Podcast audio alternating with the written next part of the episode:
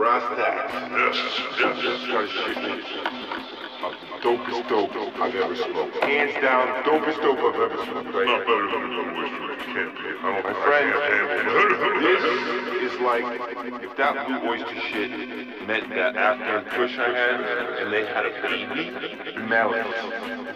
Smell it. Enjoy. Like, like, like God's Vagina. Oh!